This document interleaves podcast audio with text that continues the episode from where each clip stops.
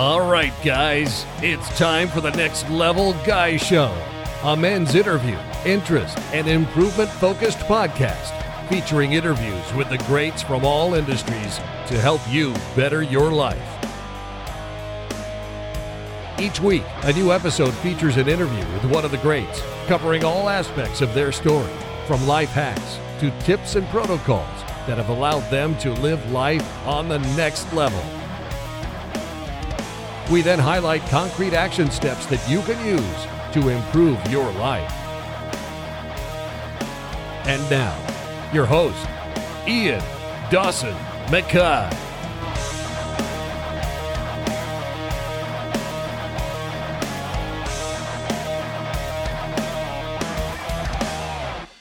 Today's guest is Leah Shutkever. Leah is Europe's number one female competitive eater, multiple official Guinness World Record title holder, proud nonconformist, and all round good woman. In this deep dive interview, we discuss her story, her struggles with her body image, her relationship with food, how she learnt to be herself, which brought about her amazing confidence, her rugby playing days, yes, you heard that right, and how a sibling rivalry helped her to start her very successful YouTube channel. Leah is phenomenal and she deserves her amazing success. However, it's not just her channel that is awe inspiring, it's also how Leah is so open and honest about her struggles with her confidence and bullying when she was younger and the impact it had on her. She's very vulnerable and open throughout and shows how successful people are just people in the end with their own worries and insecurities about themselves, just like us normal people. It's Leah's frank discussion on how she learnt to accept herself as she was, to realise the things she disliked actually made her unique, attractive, and someone that people loved to watch, and it helped create a juggernaut of a YouTube channel and career. That is the brilliant takeaway message for listeners. She did it, so why can't you? This is a great interview to listen to for people who are struggling with their confidence and self esteem, for those who have a goal or a dream and don't believe in themselves to try, as much as for those who love Leah's channel and her brilliant food related challenges. There's something here for everyone. And now let's get to the interview. Well, thank you so much for doing this, Leah. Really appreciate you coming on. Now, you've got an extraordinary brand on YouTube. People are loving your content, but for people who maybe don't know who you are, could you just give a quick overview and the interesting job that you have? What an introduction. Thank you so much for having me on, first of all. And for your listeners, my name is Leah Shutkever, and I'm the current Europe's number one female competitive eater and it was never a linear journey to get where I am today, but it is very bizarre, and I'm really glad that people enjoy it. Now, I believe if from doing some research, it's a Russian last name, and your mum was from Latin America. How did that kind of oh. um, affect your diet when you were younger? You know, like was it were you inter- more interested in a sort of more exotic kind of diet compared to the British, you know, sausage and mashed potatoes or stuff like that? oh gosh. Well, my mix is very diverse. My mum is from Guatemala, uh, so she is Latin American, Swiss Italian, and Egyptian, and my dad is English, Irish, and Russian.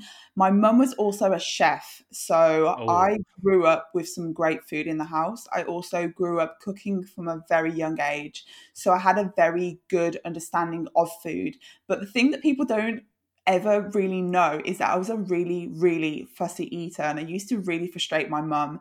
She was a type of Latin American mum, a real feeder. She would make the food and she would force us to finish our food. And I know most mums probably do that, but my mum was like a big portion type of mum. So it was like, you just had to eat what you were given. But I liked beige food for some reason for so many years. And then I was just super fussy. And yeah, so I think my my tastes have definitely developed over the years. But when I was a kid, I was definitely fussy. My kind of love for, for big eats, um, I would say that I've always been a big eater. I could my family, it's like you put the food on the table and you eat fast or you don't eat. It's that kind of thing. So my dad's a big eater. He's an absolute gannet. My brother is a big eater and we're very close in age. He's um he was like a rugby lad, like a big, big guy, super greedy like and so my brother would like heckle me a lot about about food and about eating and always look over my shoulder to see like what I had left on my plate to see whether he could finish it and we had a lot of this sort of competitive banter between us. So I think that it's sort of ingrained in me from a really young age that food was like a big staple part of our family culture. In terms of the types of food I was I grew up with a lot of Italian influenced foods, like a lot of lasagna and bolognese and pasta dishes and that type of thing. But that was the things I kind of disliked the most, which is really weird to say, because now I'm I'm so diverse with my food loves and uh, yeah, I started from a very humble beginning of just pasta and bread and butter. It seems like kind of a weird mix, you know, that you kind of went the Italian route when you had that kind of the heritage and stuff and it must have been really good when you were younger having the like the, the parents who were teaching and into food and eating to kind of encourage you in that you know, were they kind of quite liberal with their attitudes towards food? Where they like kind of try new things? Or because i come from one of those you know the pot goes in the middle you all help yourself you know and you don't be shy you just get into it but that's it. My the attitude in my house is if we're sad we eat, if we're happy we eat. And my parents' attitudes to life events, they were like, never let your stomach know that you've had a bad day. So it's all it was always like a form of medicine. And I feel like this more and more that the food culture is such an intimate thing. You meet people, you eat together, and you have that connection over food. And that's what I love about food and what it can do. It can actually improve your relationship with the person because you've created a bond there. And it's it's so bizarre to think about now but these are all little things that sort of fell into place growing up. But my dad was a farmer's boy. He grew up on farms growing like he worked on farms. They had my ancestors and family had a line of butchers. So meat and eating meat and uh, production of meat and milk etc was always in our family. So they were like a meat and potatoes family for absolute sure. So sunday roasts were like the best you'd ever know. Christmas dinners were like the best you'd ever know. And we just grew up with the privilege of having such an emphasis on food that we never went without and i'm really fortunate for that. Like i'm just so grateful that that was the way that we grew up. We had a really like a really valuable upbringing there. Um my mum had a very italian influence when she cooked because her grandmother was swiss italian. And so growing up in guatemala you have a lot of guatemalan foods and things like that which is by the way delicious. It's absolutely unbelievable. But she used to cook a lot of Italian food, and of the time, it was very, very chic to have like an Italian meal in Guatemala back in the 1950s and 60s. So, my mum sort of brought that influence to the UK when she married my dad, and she used to cook these big trays. And yeah, so when she was a chef, she was uh, did a lot of catering as well. So, she learned how to make a lot out of not a lot of food. So, even when my parents didn't have a lot of money. They were going through some struggles back when I was quite a lot younger. My mum could make something out of nothing. So it was like, irrespective of how much money we had and how much money they had and how comfortable they were, we never went without food. It was always like a really important thing to our family unit and it's that sort of communal thing into it. It's like that kind of connection with one another. It's the you all have like shared meals that you love, and it's like the spaghetti bolognese or it's the sausage casserole. I mean, I grew up. Um, well, we still do have sheep with la- like it's just our lambing season just now. So you learn where your food comes from. You have that better yeah. connection with it. Did you yeah. find that helped you knowing where your meat came from, where your produce came from? You I know, really did... don't think Oh, carry on. Sorry. Oh, sorry. I was just going to say, like, did it really help you, kind of, with your your sort of attitude towards food when you were younger? I don't think that I ever truly appreciated it when I was young. I feel like I was so fussy and I didn't like, I wasn't a big fan of red meat up until I was about 18 years old. And I almost saw it as like, it's the devil. Don't like red meat and it was really weird. I would just stick to sort of really bland, very beige foods for such a long time. And then it's actually funny because whereas food was such a huge influence in my house, I began this understanding that I was overweight and I got to a point in my I would say like my early teens that I mean really early, like 13, that I was overweight. I was being bullied for being overweight. And I knew that this was something to do with food. And so, in order for me to control my weight, I had to diet. And that's how it kind of flipped things for me because suddenly the emphasis wasn't on food, but more about not eating it and kind of eating the foods that were quote unquote good for you. But thinking back to the time, and it just blows my mind now because we're looking at 2003. So between 2001 and 2006, I yo yo dieted like crazy. The mentality back then, though, was size zero was in, and that to lose weight, you had to eat less and exercise loads. So you had to do loads of cardio. You you ate like a keto diet, so you didn't have carbs in your diet, and oh. fats were like a big no no. Do you remember these times, like the Atkins diet sort of time?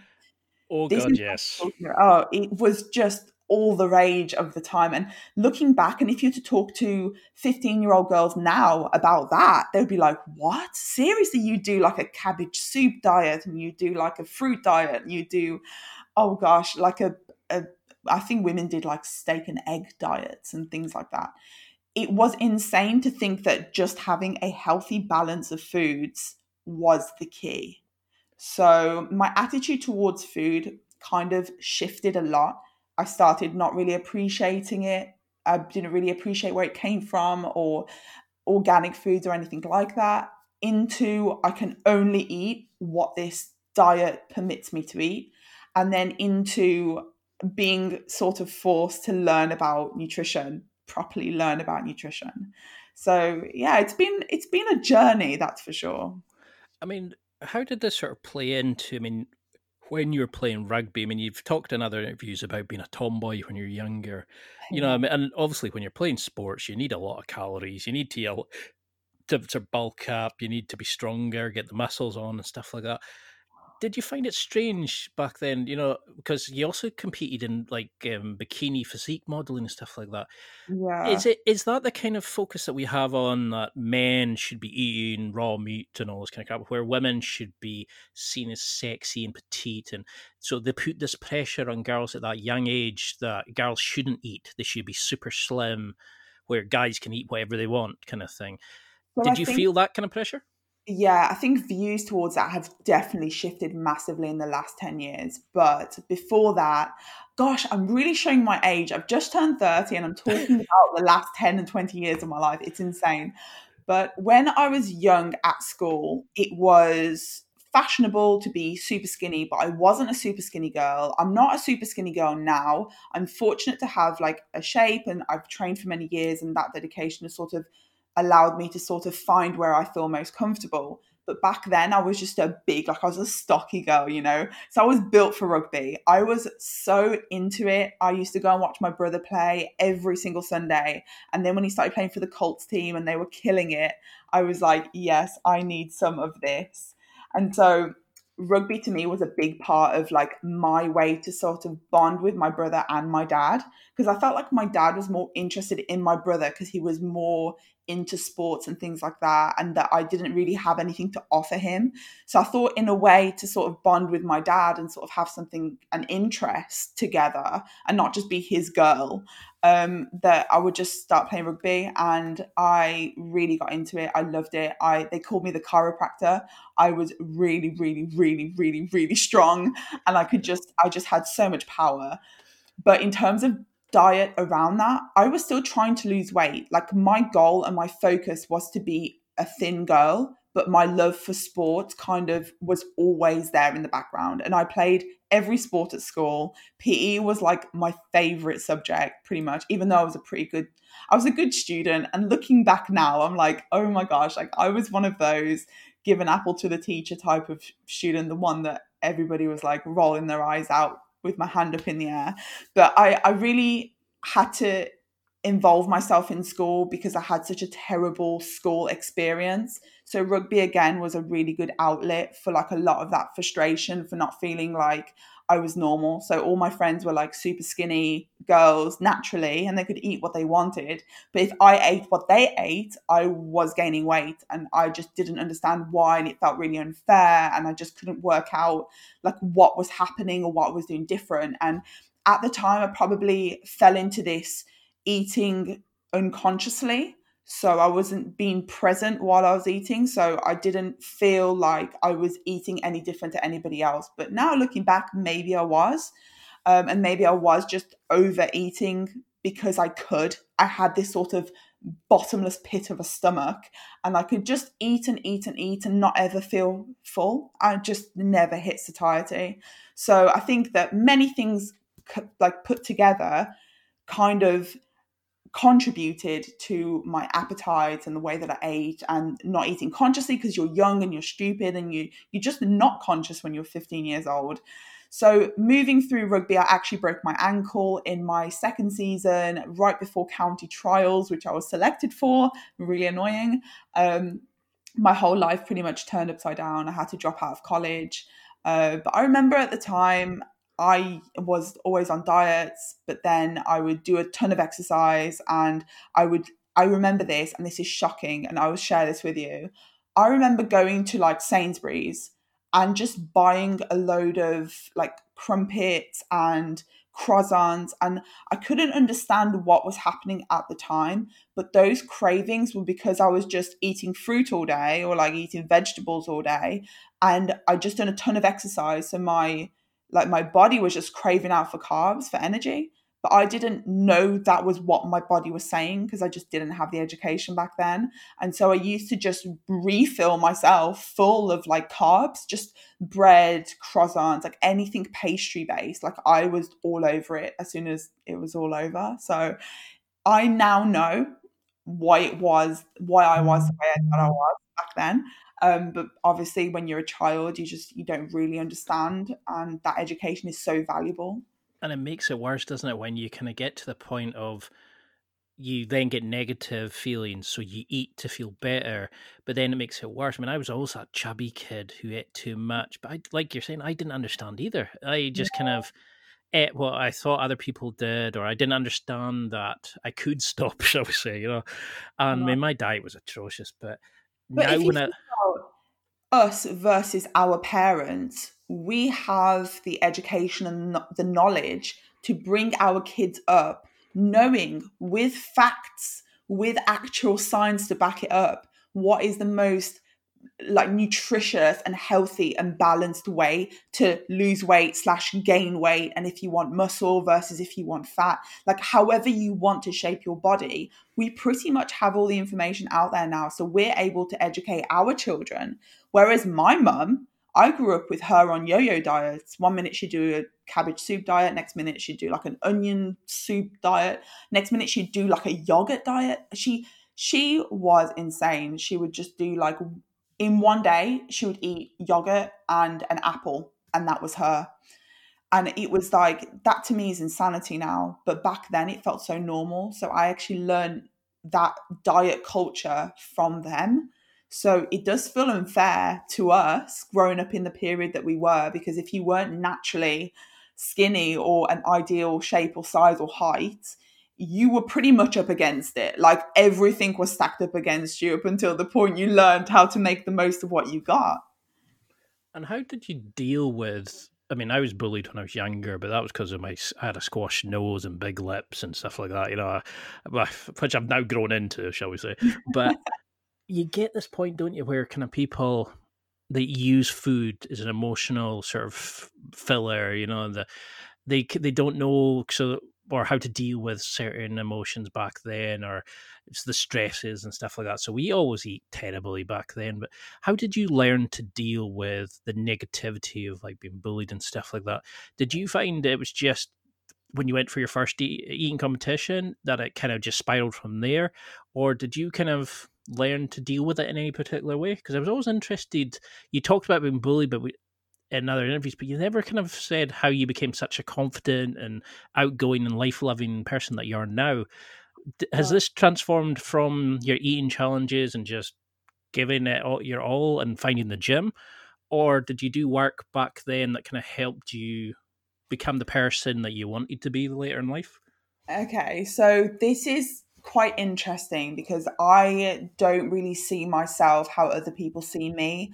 I'm a confident person in who I am because I'm pretty confident that I have something to offer people, whether it be a conversation or like I can bake and I can cook. And I'm like, I love to like have friends and like have company and be social. So I feel like I have value to other people. That's where my confidence comes from.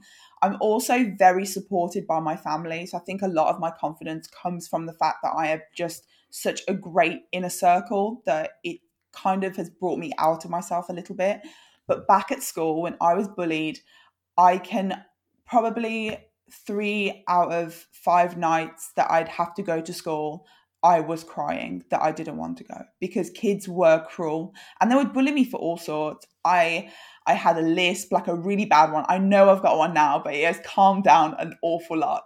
Um, I was like completely unfanciable. I was overweight. I was my brother's sister. I had a weird last name. I never swore because I just never saw the point in swearing. I was a complete nonconformist and still am. I'm pretty proud of it now.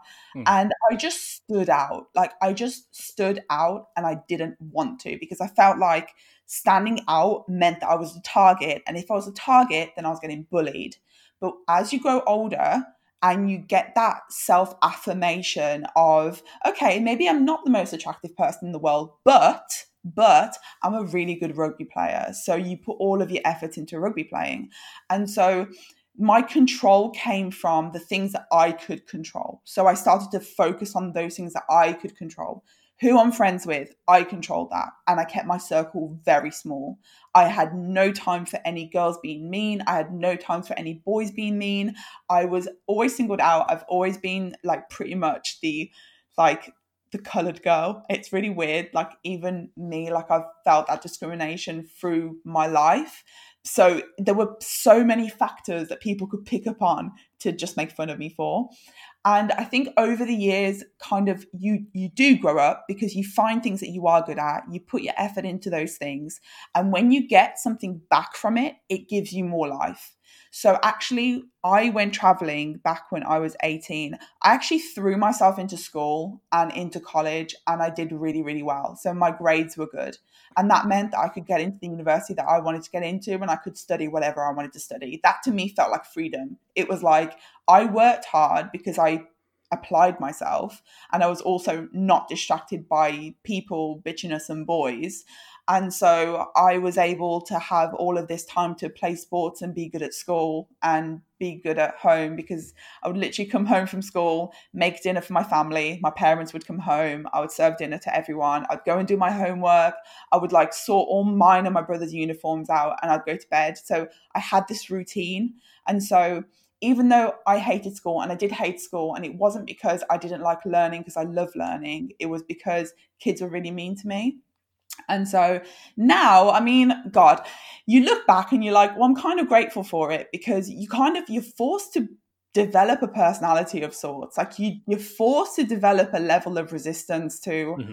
to people being mean to you and outwardly mean to you. And I feel like that really did help me because I guess I'm a bit of a homebody. And if I didn't have that, that push, to sort of work on myself a little bit. I don't know whether I would be very social now, and I don't know whether I would have achieved the amount of stuff that I've achieved. So, like, low key, really appreciative for it because I was young enough to sort of learn quickly and move fast.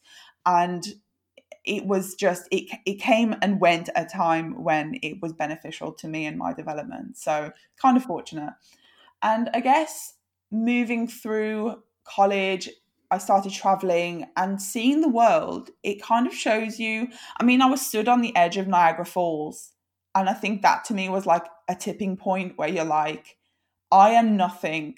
Like, this world is massive, and you are literally a drop in the ocean. And that puts everything into perspective. Then you're suddenly like, I want to make an impact. I want to be more than just another like ant in the sea of ants, you know. And I just had like a load of like motivation to do lots of stuff. And I was really into architecture and I was very arty and I, I wanted a good career. So I got back home. I actually taught myself to bake, which that's what I did during half of my gap year.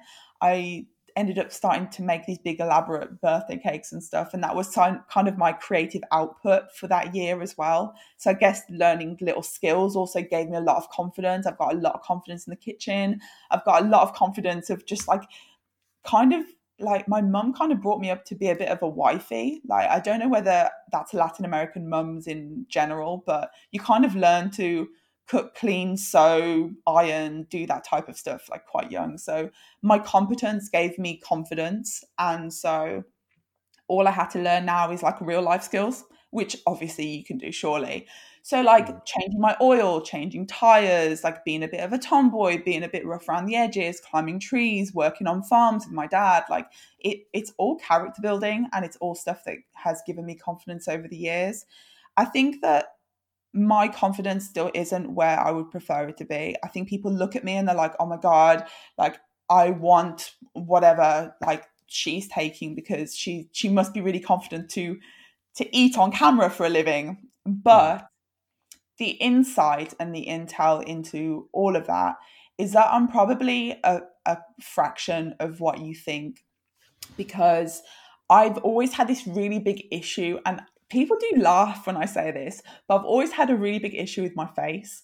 Like I've just I have an idea in my mind of what I would idealize to look like and I've never looked like that woman or that girl and I've always been like this is not my best foot forward if that makes sense. So I've always avoided putting my face out there and so I've always avoided cameras. So I had this camera shyness and I would not talk to a camera or be recorded ever. And if my friends were all having their photo taken, I was the one taking it because there was no way that I was stood next to my friends in a photo. And so it's a real shame now because I have no documentation of my history. I pretty much have photos up until I was 10 and then maybe like two between the ages of 10 and 21 but then nothing in between, almost like I didn't even exist. And this was before social media. So it's not even like I have like untagged photos, you know, somewhere on somebody's like social media account. There's literally nothing of me. So it's a real shame that I can't show people what I tell them, but they're just gonna have to take my word for it. Like I was just not a very attractive kid. So grew up, traveled, went to university, I studied architecture. Architecture pretty much took me from like a 60% confident back down to like a 10% confident because I found university very tough. I found it completely unsupported. I found that I was never as good as I always set out to be. I found that it was the most difficult time for me. I wasn't achieving what I wanted to achieve. And I developed a, a level of perfectionism that I just was not reaching. And it was really frustrating. I couldn't sleep, wouldn't sleep, and pretty much it broke me down and I had to sort of start putting myself back together when I graduated. And fortunately I did graduate. I I I did I did okay, but I didn't do as well as I wanted to or I set out to do. My my fortune and actually the blessings came from the fact that I did have a personality and confidence I could talk for myself and that I was very opinionated. And so when I graduated, I had my end of year leavers interviews, and the head of school offered me a job. He was like, Look, I'm looking for somebody to come and work for me to be a part one architect. I'd be really interested for you to come in and do an interview. And I'm like, Yeah, cool, let's go. So I pretty much got the job within a week of graduating. So that was my like savior. That was what actually affirmed to me that I still have a future. So I went from being like 10% confident back up to being sort of 50, 60%. And this job was tough. Like, this job was really, really tough. Like, I just did not understand. But my skills improved, my confidence in the workplace was building, and I felt like, okay, maybe I can do this. And then I was headhunted for an interior design job as a design manager for pretty much the building next door. And I took the job. They made me a ridiculous offer that I could not refuse. And I worked there for four years. So my confidence came from the fact that I was knocked down so many times. I found the outlet to invest my energy. I tried and tried and tried to become as good as I can in that field. And I just pushed forward. And any opportunities that arose, I just took them and moved and just didn't allow myself to dwell too much on what didn't work out for me it's really kind of interesting because we have a very similar kind of viewpoint and kind of like a history because I was exactly the same, you know, where you feel like you're almost playing a character out there. You're it's not the real you, you know, you're uh, behind the scenes, you're kind of like feeling really nervous and stuff. I still feel like that now. I mean, I for years I tried to stay out the shadows. Like I was always the um, one taking the photos. I didn't like being in them. Yeah. I didn't like even now I still record a lot of audio rather than video because I just hate seeing myself. It's a weird yeah. kind of but I like there's something that popped up there was you control the uncontrollable you know, you can sorry, you control the controllables and ignore yeah. the uncontrollables. That's something I've noticed a lot of top performers do. I mean, I struggled with the imposter syndrome, thinking, oh, somebody's going to come along and think, oh, you're not living the life that you're portraying. So yeah. I started trying to build that in, and it's like you said, it's the competency builds the confidence. I love that. It's yeah. it's amazing how it can kind of bring you out, and the stuff that you hated when you were younger, it's the uh-huh. stuff that uh-huh. makes you more attractive now. It's, and I think that's the thing is we don't understand that as kids we yeah. kind of just attack something else to avoid being attacked back. You know and it's that it's like we make so much emphasis on how we look and not who we are. That is the problem. That kids put so much emphasis on what somebody looks like and how they dress and how they talk and not what they're saying. Now, do you think it's a bit strange after all this kind of like attitude towards food and stuff that uh-huh. you now do a job where you're famous for eating. And it is insanity. To, now, to put it in a nutshell, like my life has taken so many turns that I just I, I try and break it down and explain it, and people are like, but how? Because I'm an opportunist, and when things present themselves, I'm like, you know what? I'm not going to be 25 years old forever or 30 years old forever. I'm just going to ride this wave out and see what happens. And who knows, I might end up meeting really cool people or earning really good money or doing something that nobody has done before. And that to me was like my big goal when I was younger was to well there were two like i wanted to do a ted talk because i was always like really into ted talks and i still am and I really want. Uh, I, I never really knew what the TED Talk was going to be about, and I still don't really know. But I think it's going to be something to do with food. But um, my second one was that I would like to be on Forbes 50 most powerful women list. And I don't know what got that into my head, but I just felt like I have the power. Like I have this thing inside of me, this fire and this ambition. And I just want to let it run uh, for as long as it will run. And that's where I think that's the thing inside of me that people find that's the energy that I think people find really refreshing maybe um and it's it's weird because I am not a confident person but I've learned that the more I've put myself out there, actually, the more people have accepted me for just exactly who I am. And anyway, there's some kind of statistic where people find you 20% more attractive than you find yourself. So there you go. There's hope. There, there's hope for me. Yeah, that's well. Everyone. I mean, because that's the thing is, it's now with this whole online dating and things like that, and it's then when you finally meet the person, they're nothing like the character they portray on these apps and stuff. And it's yeah. strange that we're sort of taught to hide that side of us. But I mean, I found I found it quite interesting, like that your career, like you were talking about being an opportunist just now.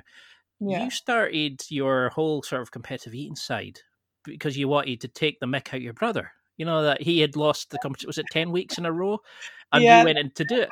So there was two questions. That was a, you know, what was the competition? What did you have to eat? And B, did he ever achieve it? Because I've never heard if he did or didn't. So funny. So yeah, I pretty much got into competitive eating in 2013. Now, long story short, I was prepping for a bikini show. I'd started bodybuilding in 2011 and I'd gotten to, into pretty good shape. I was the only kind of one of the only women in a gym lifting weights, and it was really bizarre. So I was very encouraged to go and compete in a bikini show. So anyway, I was prepping for about 16 weeks. I was pretty lean and really hungry, but I was super disciplined with food. It was like my way of sort of controlling like things. I know that that's where it all kind of originates. Um, but my brother would come home every Sunday and be like, so we did this food challenge and we failed it. It was a big burger stack with fries and coleslaw, I think, from a brilliant um, restaurant, which unfortunately did close down, but they were called Crust and they were quite local to us. And they would do like they had a menu of challenges and he'd come home and he'd be like, "Oh, failed the challenge," and his mates all failed, and it was funny. It kind of floated around Facebook quite a lot, and I just gave him a bit of banter, you know. I was just like every week that he'd go and try it, I'd be like, "Have you done it?" And he'd come back and he'd be like, um, "Yeah." I'd be like, "Have you? Did you? Did you do it?" And he's like, "No, no, I didn't." I'm like, "You are rubbish! Like you are laying the side down." And he just kind of called me out and was like, I think he called me out on Facebook on one of the posts that the restaurant had posted, and he was like, "Come on, then you come and show us how it's done on Facebook." So actually, after my show, we'd gone to this restaurant, and the person in the restaurant recognized me and said, "Are you going to try it?" And I was like, uh, kind of couldn't let the side down then. So they actually released this a new challenge that was a dessert challenge, and it was a stack of waffles, and it was layered with like brownies and uh, ice cream and peanut butter. There was like a whole tub of peanut butter in there and Nutella, and it, it was the most mm-hmm. beautiful I've ever seen in at least 16 weeks. But prior to my diet for the show, I was eating keto diet for like over a year. I was on super, super, super no carb, high fat diet. Like I had not had bread and it's just insanity. So, anyway, this dessert was like everything that I needed in my life. And so I did the challenge and I actually did it in like six minutes with just one spoon, no hands, like just casual, six minutes, finish a challenge, set the record. The waiter was like, What? My mum had actually requested extra spoons for when I was going to fail it so that they can all help me finish it. And uh, when I'd done it, it was like, Oh my God, I'm actually good at something. This is insane. So I got like a big high from that, not just from the sugar, but just generally. And the next day I woke up super lean, really good feeling. I felt satiated. I felt like energetic and I had a really strong week at the gym lifting. And I thought, there's something behind this. Like, this is something that I could do. Like, be on a calorie deficit through the week. And then on a Sunday, I go out and I have a meal with my friends, not necessarily a challenge. And I started to incorporate this into my life and my world. And it kind of created a type of a balance to somebody that was very, very into fitness. And I definitely overtrained back then. I definitely trained too much. So it kind of set me back level and I wasn't gaining nor losing weight. And so it, it was good. Then slowly the challenges started to mount up. So people were tagging me in challenges. I wasn't, obviously, Instagram wasn't a thing then. Um, it's weird to think about it's weird to think about. It's weird to think that this was not documented because it would have been epic and I would be probably in a whole different situation now. And it's almost a shame, but then almost not at the same time because I was very not confident at all. Um, so I was always like this skinny fit chick at the gym. I was like like a skinny pack type of girl. I was really into like yoga, Pilates, lifting weights. I was like super toned but really really small. Um, and I'd met a guy that was a bodybuilder, and he kind of taught me the basis of bodybuilding. And he was like, "Look, to be able to like gain lean mass, you need to start eating like more calories, more food, blah blah blah." So this was like all around the same time as I was competing. I was learning about nutrition, health, nutrition, and balance. And then when I started with my first food challenge and seeing that it didn't actually I didn't wake up fat, which was brilliant. I actually went the whole like year not gaining weight and I was like how is this? So it's like okay, two and two together, calories in versus calories out actually works. If you keep your high and high output, the food that you put into your body, like as long as you make sure that you've got a good balance, like have a chocolate bar if you want it. But I sort of got so far with nutrition at that point that I was quite happy eating like a really bland, like bodybuilding diet through the week. And I just prep my own food and just go through the motions. That didn't bother me. But I always made sure that I had a cheat meal at the end of the week. And it was kind of a way for me to sort of, it was kind of like a treat because I'd kind of worked so hard. I know it sounds silly now, but yeah, that was just my thing. So let's fast forward a little bit because God, my story is just so what.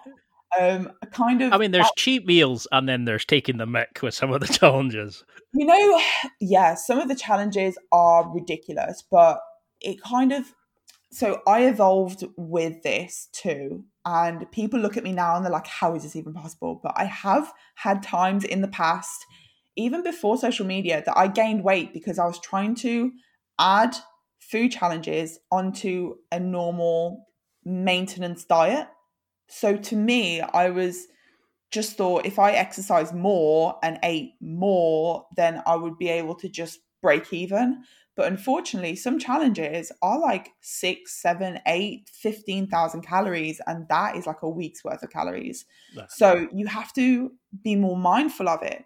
So I've been like up and down my weight. I fortunately now i'm not i'm not knocking this i gain and lose weight respectively. So if i was to eat less i lose weight. If i was to eat more i gain weight. I don't have like some weird metabolism. Like generally speaking if i was to eat like loads and loads and loads all of the time every single day i'm going to gain weight just like anybody else. But it took a long time to learn this. Like it took me maybe from 2014 when I graduated, all the way up to 2016, maybe, that my weight did go up and down. And I did document, I did a photo, like a before and after on Instagram, where I show people that over a course of a year, I'd actually lost weight because I was doing less challenges. So before I would do sort of one or two big challenges per week to do for YouTube and instead of that, I, I limited it to one per week and I would do one big high calorie challenge and then one speed challenge. So really you're balancing out your calories from the challenges and then in between that I would intermittent fast. So this isn't for everyone. I eat a very bland diet, very low like low calorie through the week and I count for the challenge I'm going to be doing. And I'm very like kind of I'm so honed, like it's so trained at this point in my career and my life. I've been competitively eating since 2013. I've been successfully managing my weight since I want to say 2016 or 2017 maybe. So 2017 and 18 were really big years for me because those were the years I competed at the World Championship eating competition that was held in New York and I met so many competitive eaters, and that was kind of the start of my eating career. So, aside from like the whole learning about food and nutrition and calories and ins and outs and training, I was now like introduced to the world of competitive eating in its entirety. It's time for a quick break. There are millions of potential products to buy, so how do you know which ones are worth your hard-earned money? Simple. You go to nextlevelguy.com/affiliates and explore those that will transform and improve your life. You'll find deals, listener exclusives, and special offers with some great companies. Recommendations are 100% honest and only on items Ian has tried or believes in. The companies showcased will make you a better man in all areas of your life. Simply go to nextlevelguy.com slash affiliates and level up it's it's quite amazing like when you sort of listen to it, it's like how just doing something to shap your brother can create this kind of like this business and this goal and you know just create this brand and i mean when i first came onto your instagram I mean, i was loving watching your videos anyway i subscribed as soon as i seen it I, I, i'm not sure what the appeal is of watching somebody eat but you know i mean it's like it's probably eating more than like what you expect somebody to eat, or it goes Yeah. against the cultural norm or something. I don't know. And it's like, and then I went onto your Instagram and I was looking at you going, what the hell? Like she is stunning, and I was like, how do, how does she eat that? And then when I learned about how you kind of reversed engineered the scientific approach of it, and you smash it in the gym, and you you know, and when I was asking other people about it, they were like, they're watching your videos, going, that's amazing, and the way you would eat cleanly and you'd tidy up as you went along, and you know, it was just like. I can understand the base. I mean, what do you think the appeal of like I want to say competitive, but you know, just eating and generally, why do you think you've built up this sort of audience of fans? Um, so I I didn't really go out with an intention per se to be this clean eater, but I've become this person. I think there are many reasons, and I do have a very varied age of audience. So it starts at sort of five or six years old and ranges all the way to in people in their seventies. And I think that the commonality there is that people like to see people eating food. It's very intimate, very very intimate, and so I think there's but a twofold. Man versus Food became very popular because he Mhm. was charismatic. He loved food, like people love food, and it it kind of creates a satisfaction to watch somebody eat something that you probably couldn't eat. So I think that there's like loving your favorite football team because they go out and they win games, and when they lose, it's okay because next time they'll get it. It's almost like they buy into you as like their team. So I think that it's part of that. It's a competition and people love competition. It's always like the biggest guy can eat the most, but it's not a fact because I have beaten Eddie Hall. So like I have beaten big guys because it isn't just your capacity, it isn't just an inherent capacity, it's also knowing your limits, knowing what's going to hold you back and making a plan to get you through that. It's a mentality that you can block out taste, smell, sounds, you can block out people in an audience, you can block out everything around you and just focus in on whatever you are doing. And it's just a psychological way to block the external factors that would make you stop. I think with me, the other thing is that like I don't have that like you are your full stop. Like I don't have that thing and I've never really had it. And so I think that really does help me a lot. Uh, there are many, many reasons that make me enjoyable for people to watch, but I think they vary a lot. I think some people like the fascination of this, what they consider a small girl eating a large amount of food, or at least more food than they would be able to eat. There's a, a culture of, of dieters that will watch me because they're not able to eat, like, or people that are allergic or lacto intolerance or any types of like gluten tolerance, things like that those people will watch me eat to satisfy their cravings. Yeah. And also, a lot of vegans watch my channel because they are vegan out of like um more. It, it's not like, I don't know how to explain it. It's not that they don't like meat, it's more of like a, a standing that they're making. And so, to satisfy their want to eat meat, they watch people eat meat. So, it's there's there's many many reasons and i do think that there's there's an amount of people that do enjoy the cleanliness the fact that i don't like dunk food and i don't rip things apart and i'm very like respectful especially with japanese and asian food like i make sure to eat things as they would um sort of in like With traditionally chopsticks and yeah, yeah, traditionally, like I try to be as respectful as possible because I'm super cultured. I like people of culture to respect that. And also, if I educate somebody in that respect, like it make me really, really happy.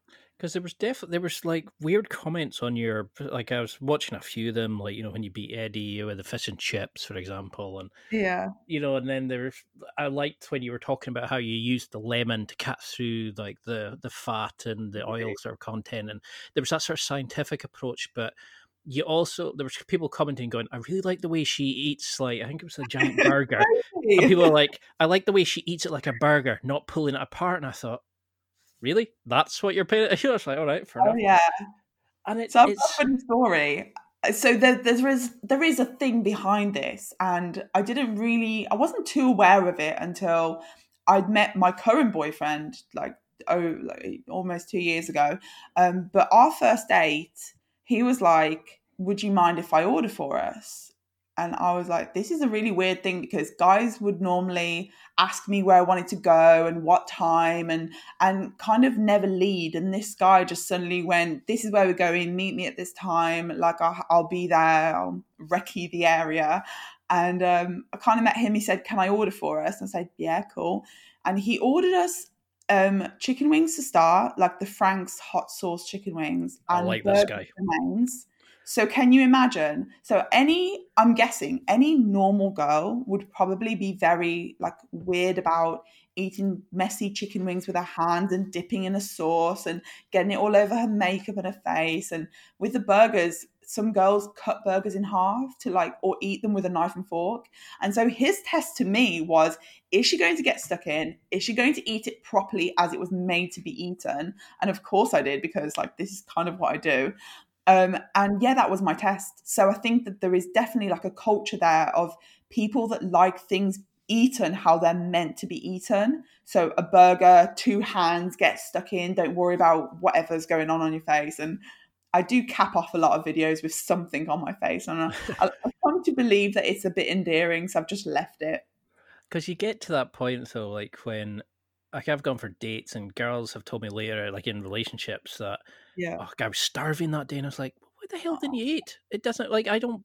I love seeing people, like you know, I want them to be happy even if it's yeah. just if it's not going to work out. And I just find that kind of thing of being somebody else or try portray a character that you're not that person. It's strange, like like girls who say they they never farted in front of their boyfriend. You know, it's just like we all do it.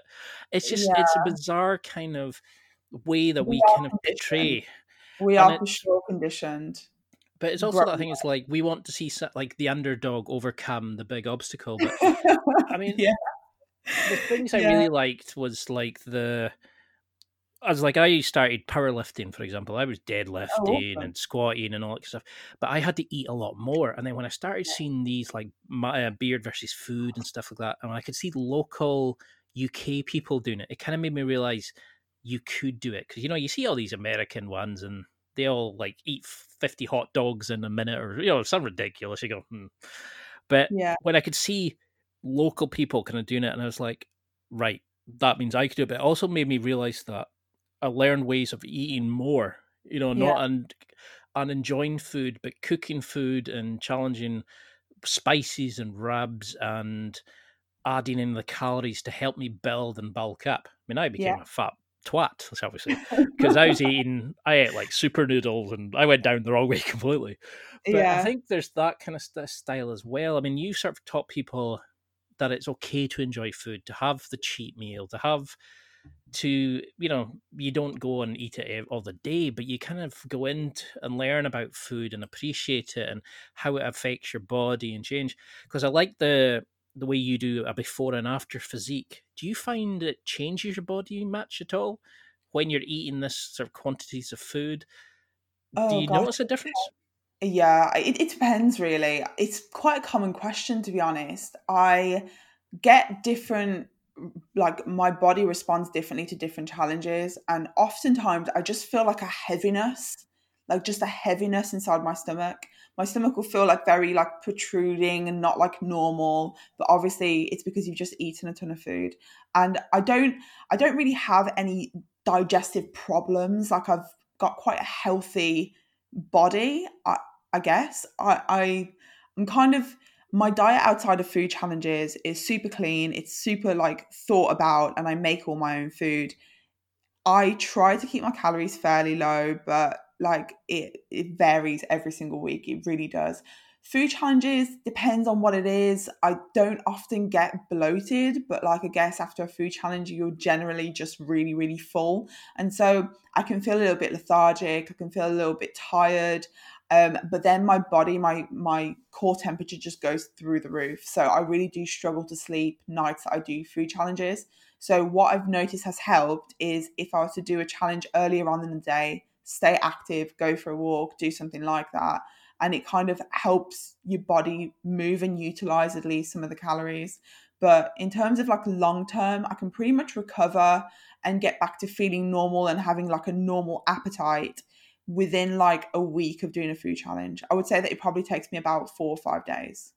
So how do you deal with that rush of e numbers and additives and you know all this because when you eat healthy and like when yeah. you meal prep and when you you probably don't calorie count as it's such like but how do you play that into i mean do you use things like MyFitnessPal and these kind of apps or oh, how do you plan your schedule and then work that around all the conflicting things you do you know like the pr stuff going to the gym doing your videos shooting videos and all this kind of stuff like how do you how, what have you learned about your project management about eating your scheduling because you're a busy person. You do so much. Yeah. And you um, fit, you know, and you fit in these remarkable challenges. It's okay. So with fitness has always been part of my life since my life since I feel my life really started, which was like my early twenties. So for me, going to a gym and working out and like to, like training, lifting weights doesn't feel like a task. So it's just part of my day. So when the gyms open back up, I'll go back to my normal routine. But right now it's been a bit crap. But generally speaking, it's part of my everyday and I don't really find it much of an effort. I go through the lulls, the ups and the downs, and like the plateaus like anybody else, but I go through the motions, I pick myself back up and I do what I can do um, with the time that I've got and I just try and just keep moving. So, what um, sort of plan do you do at the gym just now? Because I am like yeah, I'm a bro trainer. Like I'm a I'm a five day split bro trainer. Oh. I, I, do isolation. I I'm very like I got stuck in this rut and then I started doing push pull legs. So I kind of dip in and out of just going full volume powerlifting type stuff into like a yeah i i went so my body grows at a rate especially my legs and so when i do any kind of volume training i do see like a big spike in size but because I, my aesthetic that i like is to be quite like quite like toned over being quite swole so i would then do sort of four weeks back in isolation doing those types of going through the motions, doing those movements, like focusing on like the lagging body parts. And then I would move on to like a push pull legs and just do like the big muscle groups. So I do vary things up a bit. And I think that that does help keep your motivation up too. Um, I think I should, I would probably go back in on push pull legs because I think that it's the most forgiving way to sort of get back into a gym routine. Um, do you think that's but, the sort of thing that a lot more girls should be doing. There, it's their inability to not go towards the weights. You know, they kind of stick to the cardio and stuff like that.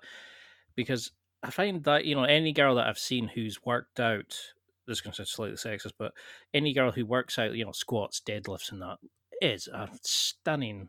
You know, but their body is amazing. Why do girls is it this stupid attitude that we've ingrained into young girls that they have to be super skinny they have to be like these moron kardashians and all these kind of girls?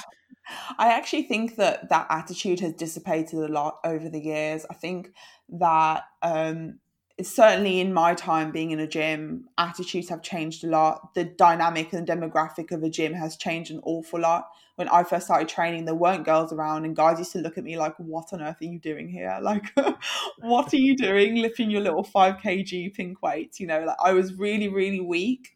And so I knew that my goal was to get stronger, and that was just my, my overriding thing. And I just didn't take any notice of what anybody else thought of me. I had my goals and I had my plan, and nobody was going to stop me doing that. So I kind of just stuck to my own thing. I'm very tunnel visioned, and when I've got a goal, I just go for it.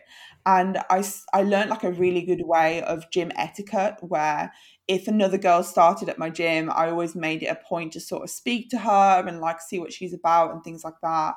And because I know it's a very intimidating place for girls to be. And I think Definitely. over the years, the attitudes have been that it's a very welcoming place and men actually love having women about, even though I'm sure women are very distracting. Sorry, guys, but we've just got to do our thing. And it's just, it's a culture now. And I feel like since it became very faddy and very all over social media, I kind of took a massive step back because I don't see myself as a fitness girl anymore. I feel like I just do it.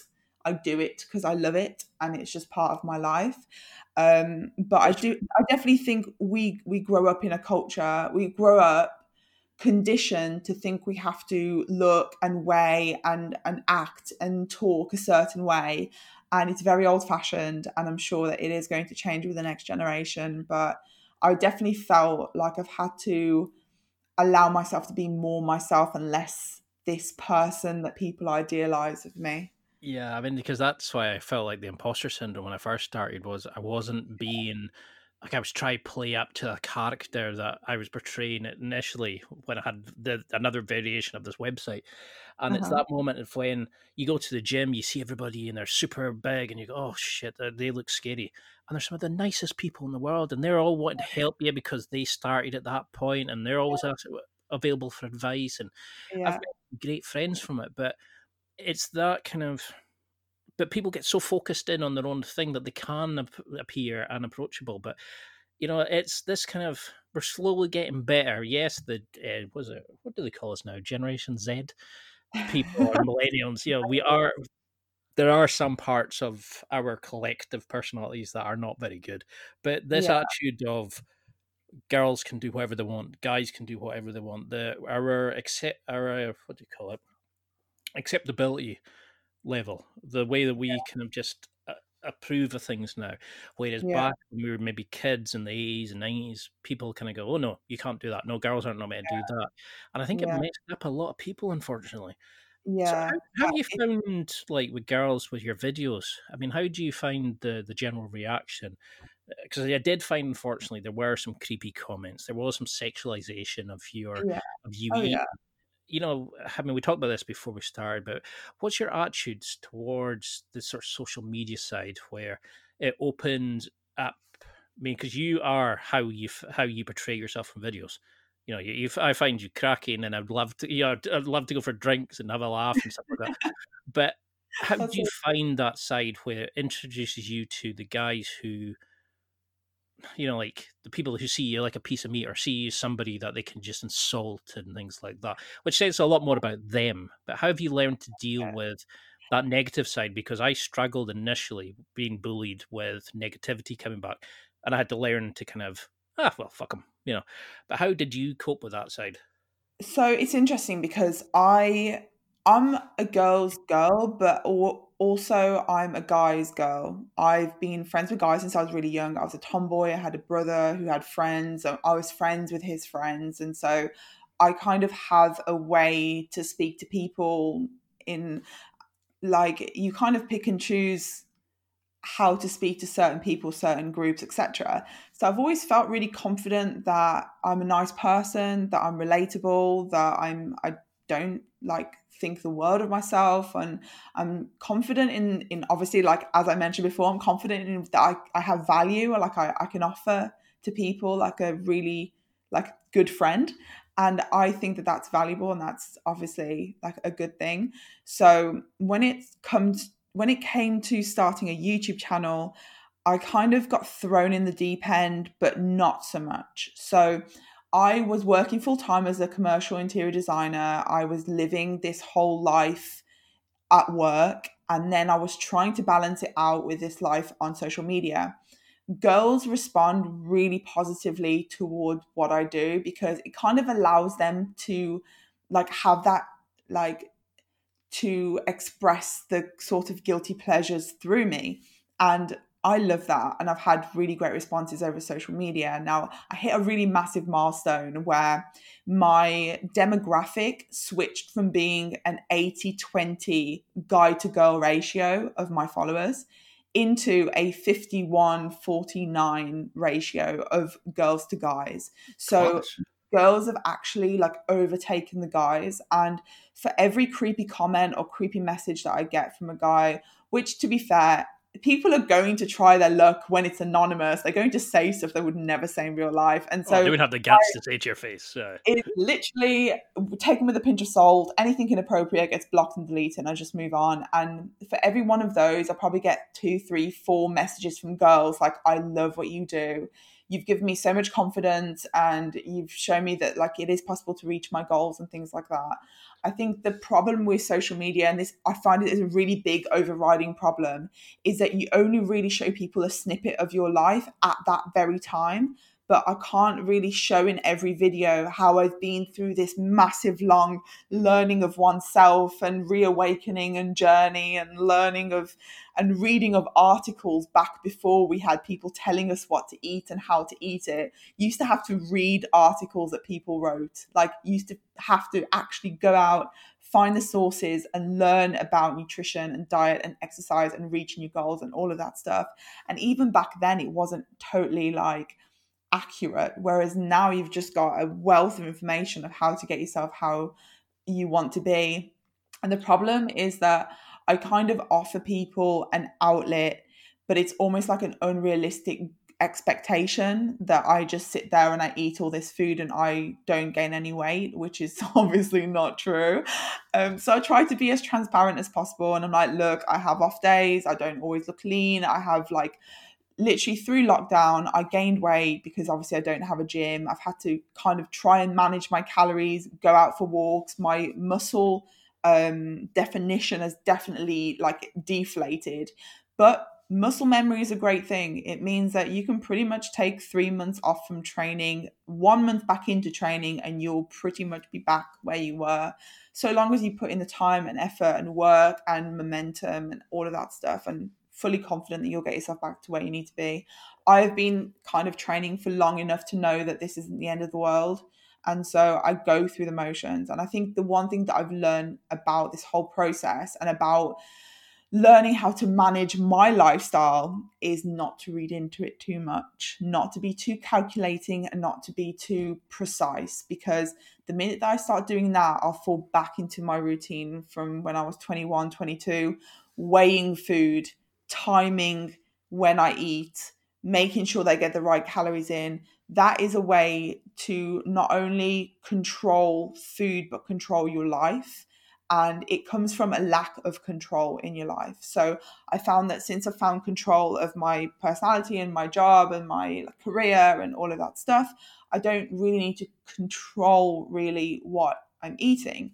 Now, it's unfortunate that my job is to eat tons of calories because then I have to balance it out and I do have to go days where I'm fasting. It doesn't really like matter that much because when you do a big high calorie meal, you don't really want to eat for like an amount of time afterwards. So it's fine, you know, like just be very mindful.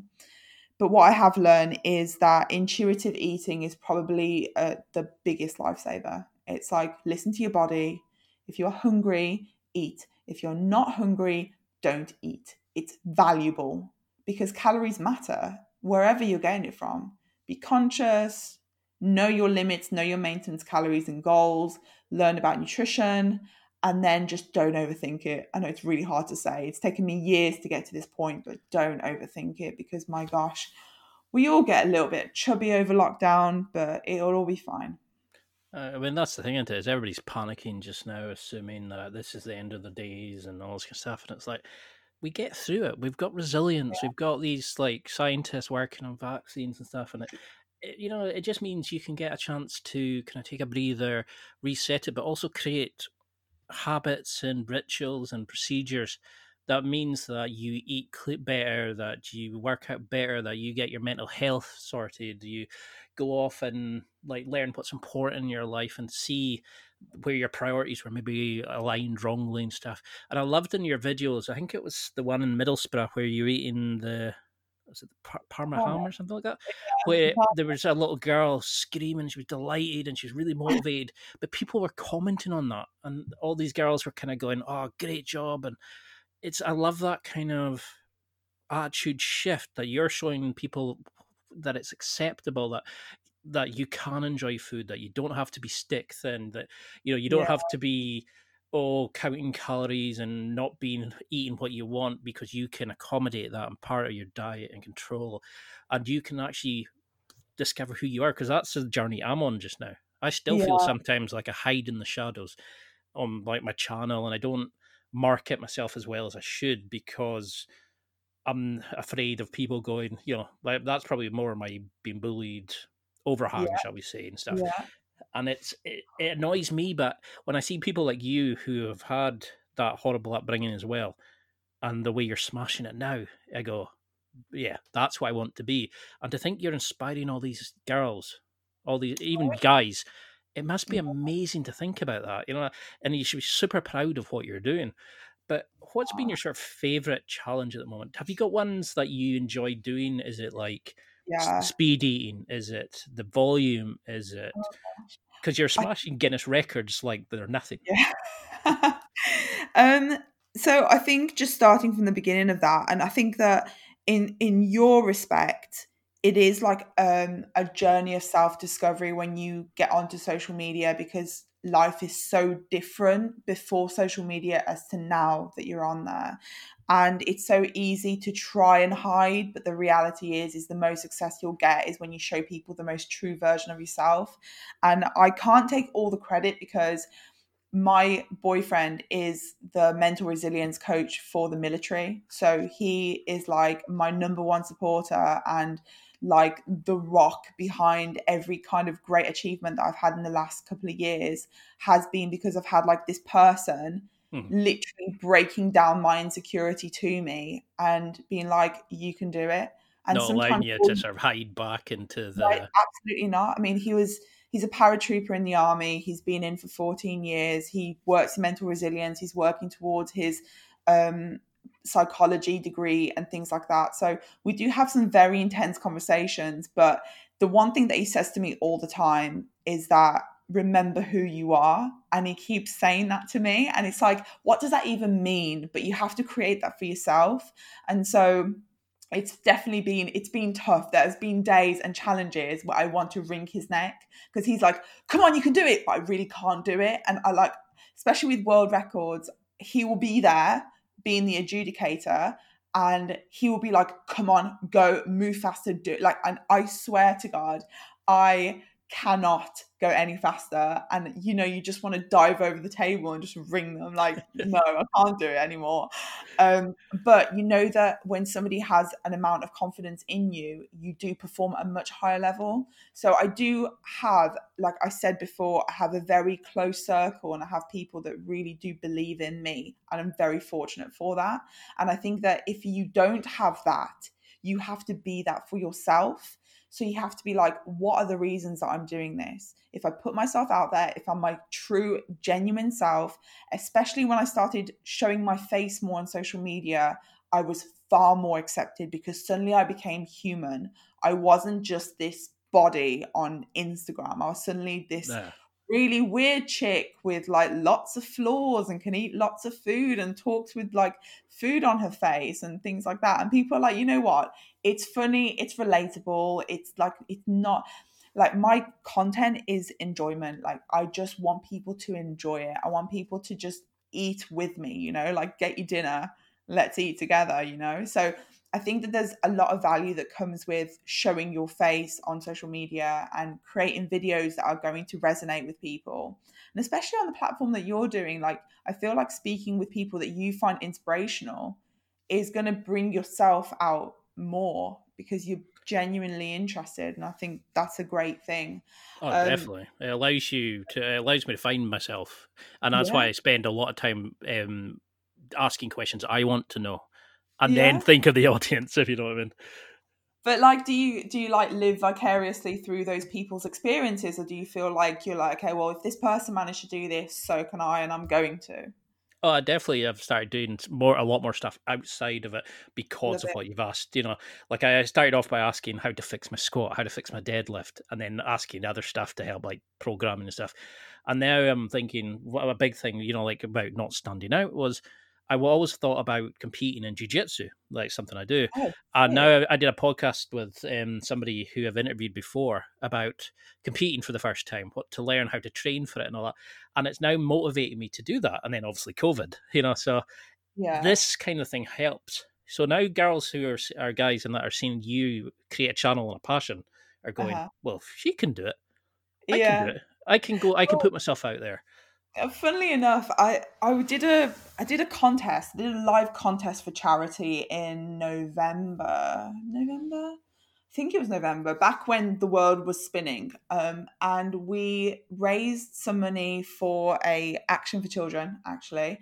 And um, the whole idea of it was it was given other big eaters an opportunity to go up against me to sort of put themselves kind of in the ring and it was a nice kind of meet and greet idea.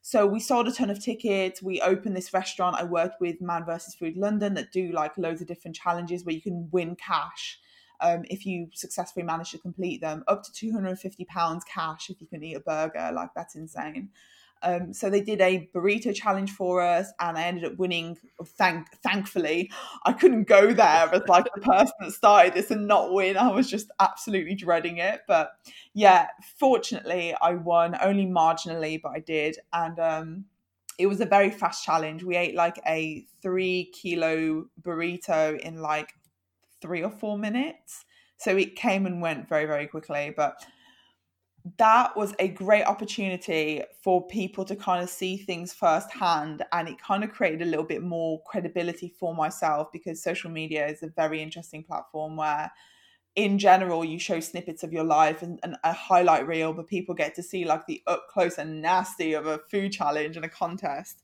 And a, a girl approached me at the end and she was like i reckon i could beat you. I was like cool. She's like yeah, yeah i'm a really big eater. I'm like that's awesome. And she i said why don't you just have a go at doing a challenge I've done in the past and record it and send it to me? And she was like, Yeah, well, I'd actually never heard from her again. Maybe she tried and she probably wasn't as good as she thought. But the point was that, like, maybe a girl that wouldn't previously have felt like it was okay for a girl to step forward and go, you know what, I can beat the boys. I mean, I was the only girl in that lineup eating that burrito. So it was like, gender to me has nothing to do with it. Like you can be as savage as a girl and as savage as a guy, and it just mm. attitude. Attitude is half the battle. And for me, I don't like dirty tactics. I don't like the cheating. I don't like the any of that stuff. I try and keep my content as raw as I possibly can, so that people can see the good, the bad, the ugly, the like food all over the face, the like wiping of the table and the wiping of my mouth and like trying to keep things tidy and cute, but I'm not really that tidy and cute. and I think people like it, you know. So I am fortunate in that sense. I mean, it probably helped that girl where the it allowed her competitive side, you know, the bit that she doesn't need to hide back. She oh, could oh, yeah. stand out, but it allowed her to have an avenue to do it without running into potential conflict. You know, she could come up to somebody who in a enjoyable place setting and say, "Oh, I think I could eat that better than you," you know, and yeah. you have a laugh and you're friendly back with her, and it's a bit of banter. But it lets her kind of go, "Yes, you can push yourself out there and go for what you want," and she could then maybe go to another situation, but that characteristic could then come out, and it's yeah. it's quite when you when you break it down I start seeing all this kind of stuff, and people write to me and say, "Oh, this cup, you know, this um, chat you had with X Y Z really changed my life, or really helped my gym start." And I kind of go, "Really?" That and makes it all worthwhile, doesn't it? I also get some really creepy comments. Like, let's well, go into those. But, um, yeah. but I mean, you get that kind of strangeness. That's like, I'm. I I wanted a podcast like this. Like now, there is other ones that could allow me to change parts of my life that I want to change. You know, be more confident, but yeah. not just a self development podcast. I wanted one that chatted about how to be better in the gym, how to be better in bed, how to be better in dating, how to be better in like work, you know, but cover every aspect of it. And this is why yeah. I love this sort of stuff. Yeah, it's fantastic and it is fascinating to hear people's experiences with like with life because we all are on a different journey. And I think that when I listen to podcasts, I can relate so much to people that I would never expect to. And I'm like, wow. I mean, we have a lot of like parallels. And I did a podcast like two days ago, and I had a lot of parallels with the guy I was speaking to. And it was funny because I'd known him for two two years, three years, or whatever.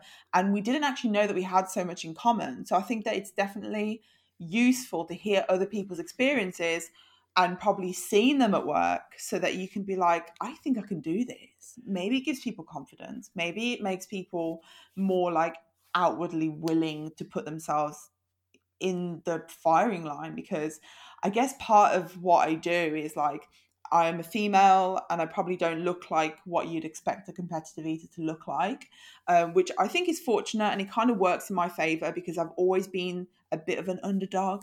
But it's it's it's kind of losing like the fact that social media is a thing makes it like impossible to ever be an underdog anymore. But uh, before people ever knew that like what I'd done and what I, what I have and what I've won, they would just be like, we're not expecting anything. And I actually have a really, um, really fond memory, let's say. My first year at the World Championships, I was the captain of Team GB. Um, we had Beard Meats Food, um, a guy called Mark Pitt, who is awesome, and a girl called Emma Dalton, who's not really anywhere anymore. I haven't heard from her in a while. Uh, but we flew over to the, the US to compete at the Battle of the Big Eaters, and we were up against Team USA, Team Japan, and Team Taiwan and we had no idea what we were walking into. And I remember I was being put up against Japan's number one at the time, who was Max Suzuki. And all I heard was like, this guy is like insane. He is so fast and he can eat so much. Like, you're done. So I just thought, you know, like I'm going to give it my all because that's what I do. Like I go into things completely blind and I just give it everything that I've got. And I'm super confident. Um, I'm very like um, competitive, and I've just I've got that I've got that hunger, for lack of a better phrase, and that fire inside of me that just wants to do well. So, irrespective of what field it is, whether it's architecture, interior design, like training in a gym or eating, like if I'm going to do it, I need to put all of myself into it. So I ended up having a chat with, oh gosh, I ended up having a chat with um, a guy called Todd Greenwald, and he was the sponsor for Team USA. Great guy. He did a lot of like the intros and the voiceover type stuff. Like he has an awesome tone to his voice. Um, but I went over to him, and I think he was stood with one of the USA's eaters. I'm not sure who it was though. And I said, Do you have any advice for me? And he said, he looked me up and down and bless him because he's actually a really nice guy. But he was like, just do your best. And it was almost like a really pitiful comment. Anyway, I went onto stage and I was doing chicken skewers, and they brought out like this great big tray. And with these challenges for Japanese TV, they give you 30 minutes on the clock and you literally just keep eating. You just keep going, and the person that's eaten the most at the end of the time is the winner. These challenges are my worst because I don't have a stop, so I will keep going. But at the end of that 30 minutes, I feel like I'm going to pop. So this is the problem with them, and this is why I would avoid it in future. So Max and I went head to head, and it was so tight. We were neck and neck for like the first 20 skewers, and then he was ahead of me for like two and then we got to like i think i got to like 28 skewers and he was ahead of me by three and it was almost the end of the time and i just couldn't make it up and i lost by three skewers and i swear to you when i walked off their faces they were like that was insane you're really good you've got lots of potential let's chat let's talk. And that changed it for me. So i think that my attitude changed because i was always willing to just give things a real go. But then when people were surprised by what i could do when i put my mind to something it gave me more confidence and it gave me more drive to do really well and also dropped people's pre like prior judgment of me. Like because we all prejudge people. We all already make our assumptions about a person before we even see them perform. So when that happened i kind of played on the fact that i didn't look like i could do a lot. And the fact that i'd done so well even though i didn't win was enough for me. It was like he's japan's number one. These people thought i was going to lose miserably miserably and I actually surprised them all, which made me feel really good. So it gave me a lot of confidence, even in my loss. I, I felt really confident moving forward. So I kind of used my appearance to my advantage, whereas my whole life I felt like an outsider and like I stood out in the, the wrong way. Mm. And over the years, if we just do like a full circle now, over the years, I've kind of used my individualism to my advantage. So I always hated my last name, like Shutkever. What even is that? Like I have to lead with a spelling of it. Like I can't just be like Shutkever. People like, excuse me, what? So I always felt really conscious about my last name, and now it's it's golden. Like you search Leah Shutkever, and I'm the only person in the world with that name. So well, you've made it a tagline, even you know, like "shut yeah. up and eat." I love yeah. that. I thought that was that was a question I was going to ask you about actually. Yeah, so there's there's a lot that of good that comes into being an individual, and I think also like the fact that I'm so mixed and I'm like a minority, I guess in a sense, that attitudes have, have fully shifted in my favor, and I think that that's because I've embraced um, what it is that I've been given, and I've kind of made good of things that I could control, and everything else I just tried to switch it so that it kind of worked for me. So now everyone calls me Shuts, which is really weird, and I kind of love it too. I think that's great because it's showing that this side of you, you know, the the young Leah, the one that wanted to come out but couldn't, that felt kind of controlled, is now coming out and mate and going, like, yeah, you know, getting stronger and stronger and going right. I'm going to go and achieve this. I'm going to go do this. Yeah. I mean, I've still got so many questions, so I definitely would love to do a round two because this has been one of the funnest interviews I've had in a long time. Yeah, you know, you want it, then let's do it. Oh, definitely. I mean, I've got stuff about like eating hacks and how to use liquid to accommodate it, the mindset and speed eating hacks, and oh, we could go for hours. But I mean, I'm just I've just looked at the time and went, oh, sorry, I've used up a lot of your time. So before we get into sort of round two, you know, is there what would you want people to take from this? What would you want them to have as a kind of a remembrance? Because initially I was going to look at you know attitudes to food but i think it's kind of the theme of this seems to be what you've you've learned how to change your attitudes to food which has helped you change your attitude to yourself. You know you've yeah. used your competitive eating to understand this but what do you think the sort of the general sort of the summing up if you want somebody to remember one thing from this story. of like this chat kind of thing? So i guess that my biggest thing out of this conversation is that there are certain aspects of my personality that I guess are things to note. Like, I've never allowed myself to fall victim for long enough to actually destroy potential. So, I was bullied, but I kind of used that to my advantage because it kind of pushed me to put my energy instead of in kids I put my energy into myself and I applied myself at school. I guess also the fact that I was so different, actually making myself more different, meant that life was less of a struggle. So I just embraced who I was. I wasn't going to start putting on loads of makeup and dyeing my hair blonde and all of this stuff. Like, there are always going to be fads, there are always going to be like the preferred way to look but the best way that you can look is how you look. So it's people will always love you for your greatest of flaws and that's something that I've definitely learned and embracing it is not easy and I still struggle with it every single day. I still have that like niggling in the back of my mind about my own appearance. But there there is always a way. There's always a way to combat that one thing that you would like to change about yourself and it doesn't mean surgery and it doesn't mean like the easy tricks the ways out. It's just a bit of a bit of research. Apply yourself. Have a bit more sleep.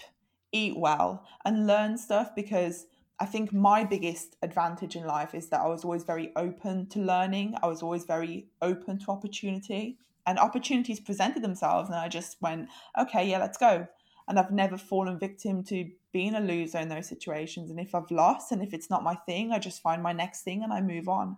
And so i think that that's the biggest thing for me. I think it's not just my attitudes towards food i think that it's just attitude. It is the biggest battle and it is the best one to get right and everything else will fall into place. And it's that sort of accepting yes you know saying yes to opportunity and not yeah. backing away like the yeah. Shire Leah would have done. You're just going, bring it, let's go. On, you know, another course, another course, like you do with the meals.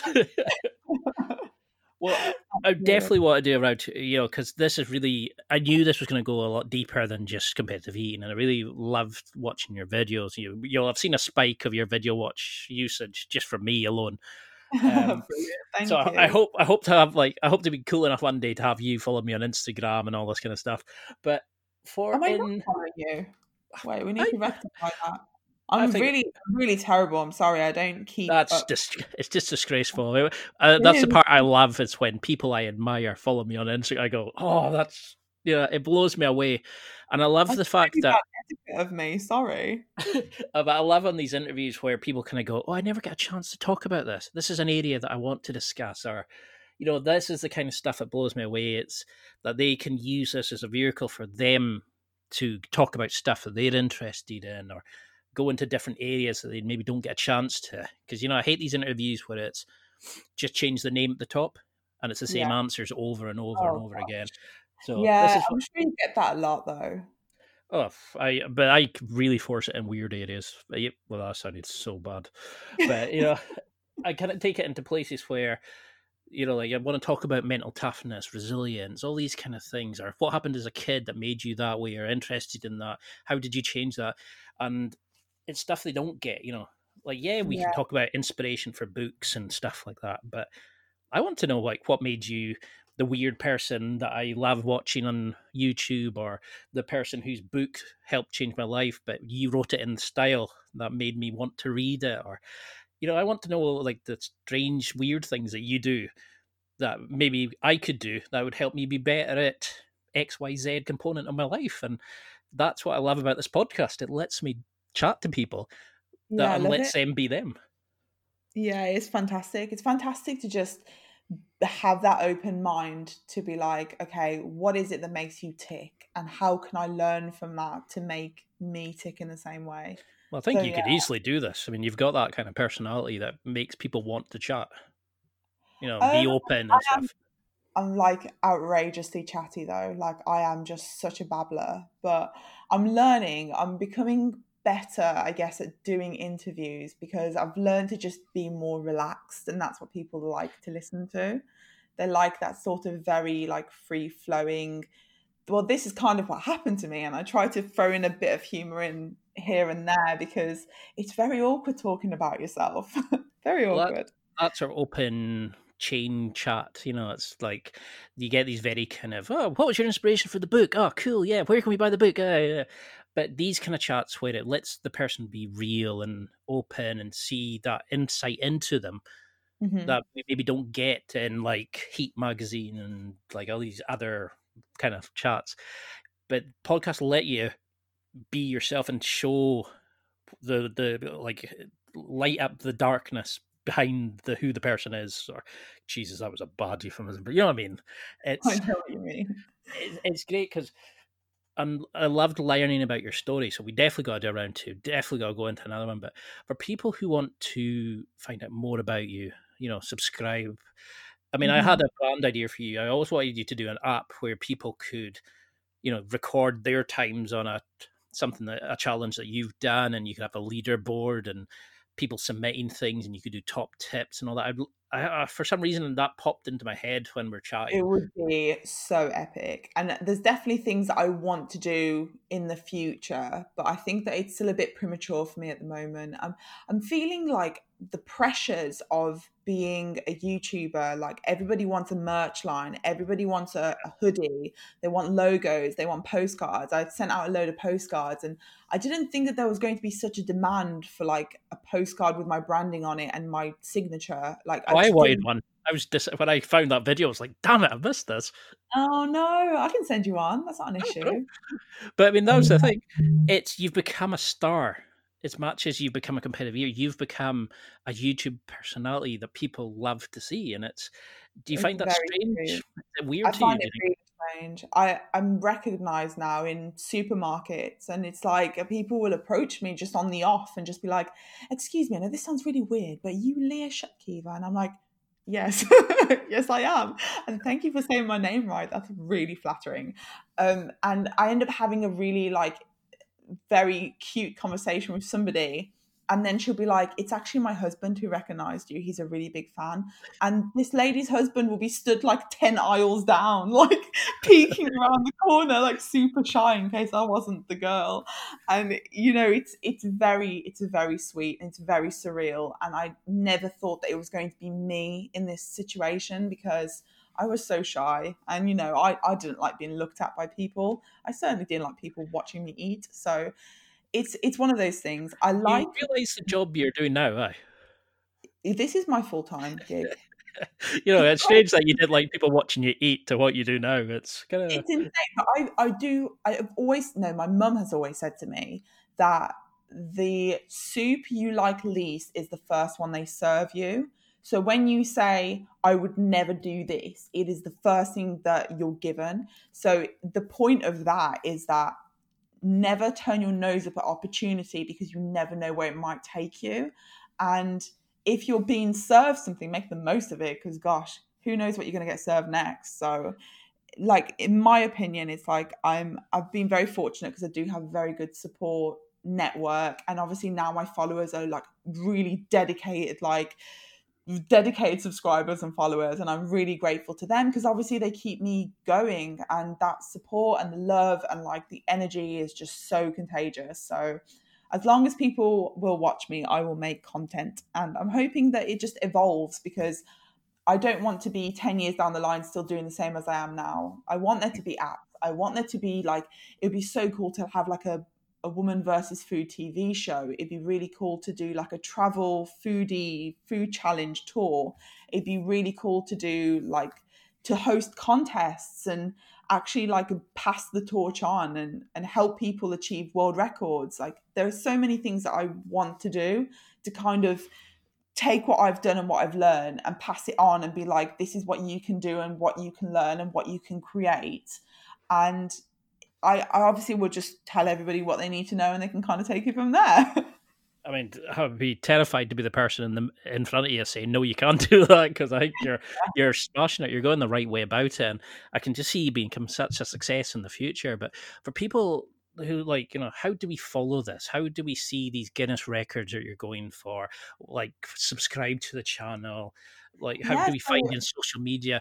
But also, like, what are you got in the middle? Because you were talking about trying to smash world records and stuff like that. You know, what's yeah. the next big thing for you as well? Oh gosh. Um, so there's a few things in the pipeline. Uh, if you want to find me, just search Leah Shutkever, S H U T K E V E R, into Google. I'm the only one in the world, so you will get my Instagram. Definitely follow me on there. I do like daily updates, different things, recipe, fitness stuff, general daily updates new videos when they go up i pretty much promote them on there. Like any kind of new things that you need to try and you need to eat that's everything on instagram.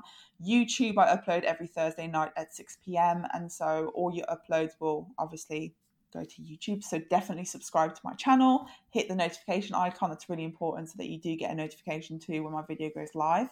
Um, and Facebook, I've got a Facebook page, I've got a Facebook business page, so definitely follow me on there too.